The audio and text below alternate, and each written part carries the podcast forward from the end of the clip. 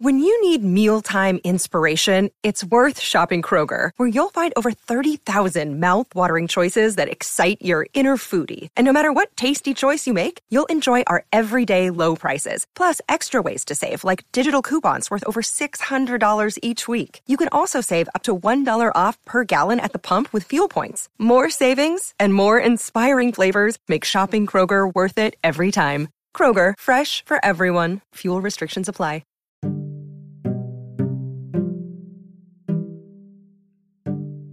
Hello, and welcome back to Heart Blend Podcast. And today we're focusing on a new episode, which will be reconnecting with your inner child.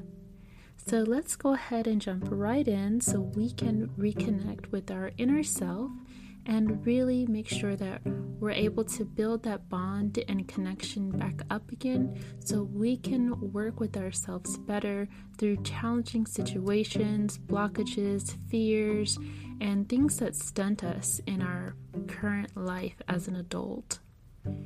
So, the first step is to pull up some old images or videos of yourself if you have them from when you were a child. And right now, you can just practice just setting things up and just making a special day that is focused completely on you reconnecting with your inner self. You don't have to do everything at once, but you can just begin gathering things. If you have images or videos of yourself on the computer, maybe make a folder today or do something like that. Either way, if you have the time for it, take a moment to look at yourself and look at your old child images and really reflect on who you were as a child. What did you like to wear? What expression do you have on your face?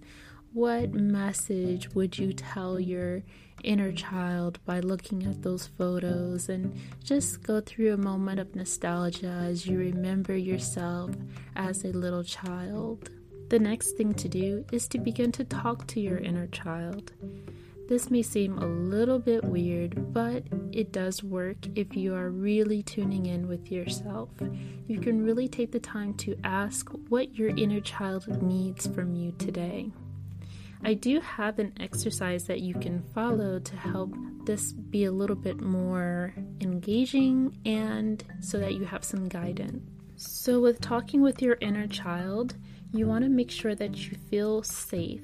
So, whether you're at home or if you are an outdoorsy kid, maybe go to a park or just wherever you feel most comfortable.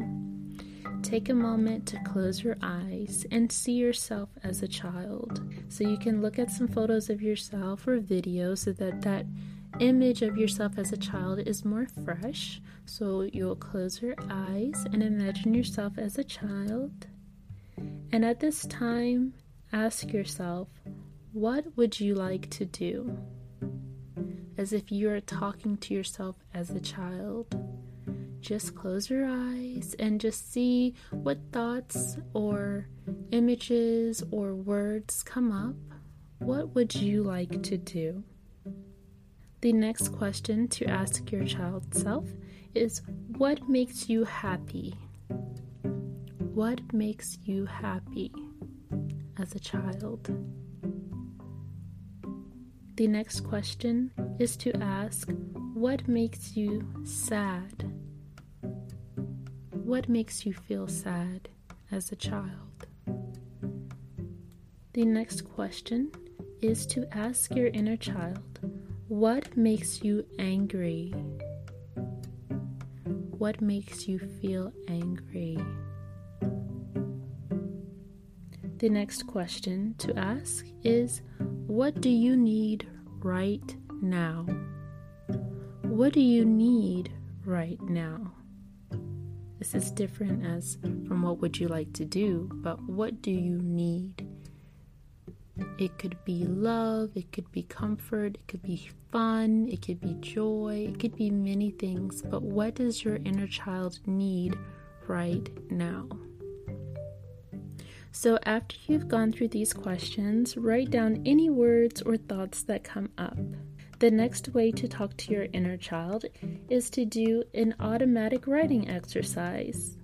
Now, this would entail where you would have a pen and paper, or pencil and paper, or notebook, and you would write your questions down with your dominant hand. So, if you're right handed, you would write the questions with your right hand, and if you're left handed, you would write the questions with your left hand. And then, after you write your questions, using your recessive hand, so this would be the opposite hand that doesn't feel so good with control, allow for whatever comes out of that writing with your hand. And you may start off with just doing some circles with that hand, but over time, that hand will begin to write letters or words or numbers or even draw pictures. And this could be a message from your subconscious that is communicating with you. And the subconscious is also the locked inner child. So you can practice these exercises when talking to your inner child. The next thing to do with reconnecting with your inner child is to visit old childhood locations. So, this could be visiting old schools if you're still close by, or if the schools were even there, visiting old homes.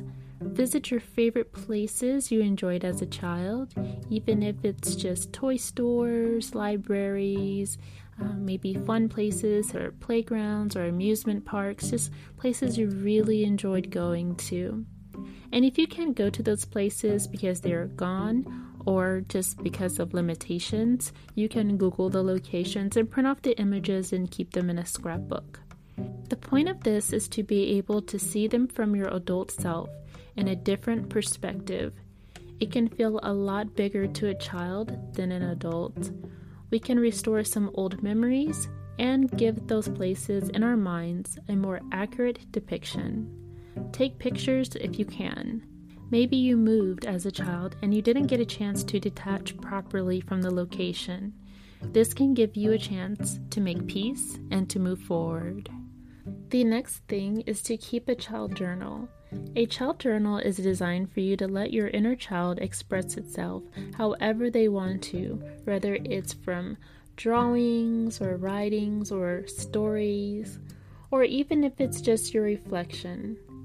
Record these answers from your inner child and keep everything there so you can easily reflect on your journey. The last step to reconnecting with your inner child is solitude.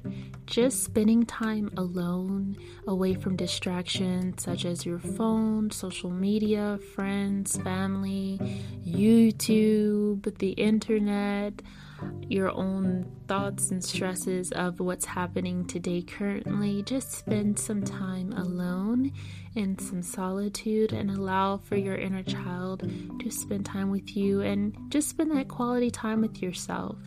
Spending quality time with your inner child and yourself is sometimes all that you need. Just having that attention and time to recharge and to just be can be healing in itself. So, this concludes reconnecting with our inner child.